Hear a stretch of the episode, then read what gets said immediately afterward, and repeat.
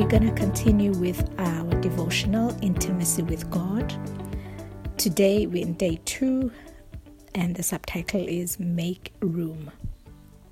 There's many different ways to make room for intimacy.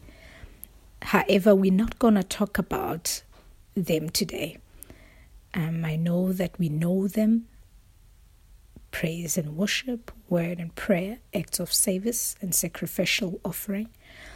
These are very important. But today I'd like to draw your attention to one element which I believe is important to us in this season. We need the grace to manage expectations in order to make room for intimacy with God. When Jesus called his disciples, he called them out to follow him as his students. The relationship that he had with them then was that of a teacher student. He was their rabbi. However, we find Jesus in Matthew 16 asking them a rather unexpected question. In verse 15 to 16, he says, But what about you? He asked, Who do you say I am? This was quite a question. It was clear that Jesus wasn't just looking for an obvious answer. Simon Peter answered him and said, You are the Messiah, the Son of the living God. Jesus then turns to him and says, And I tell you that you are Peter, and on this rock I will build my church. The gates of Hades will not overcome it. Jesus doesn't stop there. He says to them, I will give you the keys of the kingdom of heaven. Whatever you bind on earth will be bound in heaven, and whatever you loose on earth will be loosed in heaven. This is just so dramatic of Jesus.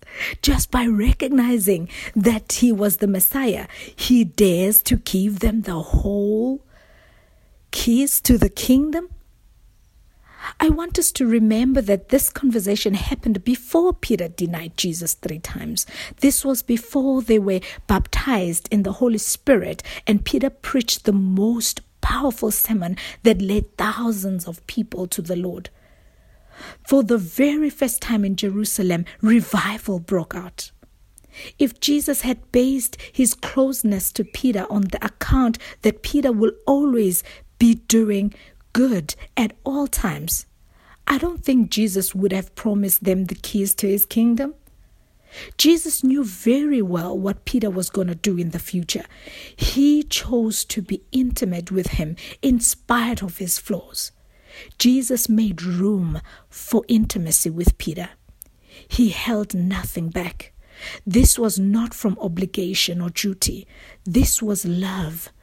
This was intimacy. The Bible also tells us about John the Baptist, the prophet who was raised to announce the coming of Jesus Christ. In John 1:29, when John saw Jesus, he said, "Look, the lamb of God who takes away the sins of the world." Yet the same John that recognized Jesus from afar in Luke 7:18, we read that he started questioning if Jesus was the Messiah. It was because of hardship that John started to doubt. Unbelief started to creep in. Jesus understood that John did not just need a yes answer, he needed evidence of God's goodness. At the end of the passage in Luke 7 23, we hear Jesus say to him, Blessed is the one who does not stumble on my account. In this season, we all need the evidence of his goodness. We need to know Jesus has not failed us. Let's make room for him even now. All does not make sense. We are pressed at every side but we must trust Him and not take offense on what He has allowed to happen in our lives.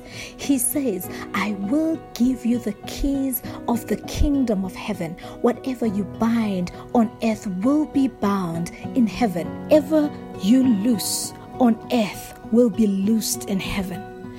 Let's pray. Father in heaven, Thank you that you are close to us more than we know. Thank you that you have made provision for us to overcome and triumph in this season. The storm is calm at the sound of your voice. Therefore, I receive your peace and I receive your strength for today and days to come. I pray this in Jesus' name. Amen.